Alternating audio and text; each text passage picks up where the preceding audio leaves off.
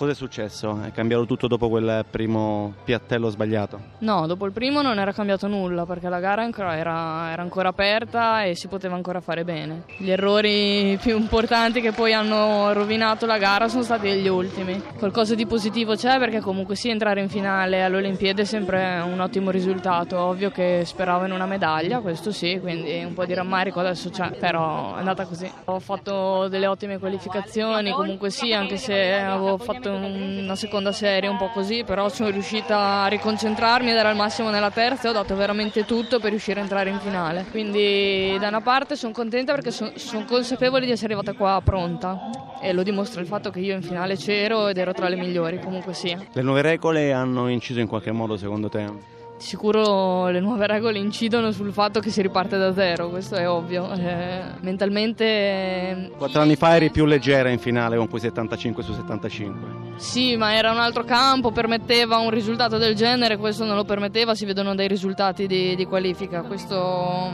è il campo. Si sapeva che era una gara caratterizzata da qualche zero in più rispetto a Londra, ecco, quindi è andata così, basta. Quattro anni in un giorno, però appunto si riparte da un buon risultato passato, cioè l'essersi confermata e poi si ricomincia a sparare. Sì, si ricomincia per forza, io non mollo, ho fatto tanti sacrifici per arrivare qua. Come ho detto prima, sono arrivata comunque sia pronta, quindi ci sono altre gare poi? Sì, ci saranno sicuramente altre gare, altri obiettivi e ricominciamo da capo. Com'è psicologicamente però pensare adesso ci rivediamo a Tokyo fra quattro anni? Ci sono quattro anni di mezzo, quindi...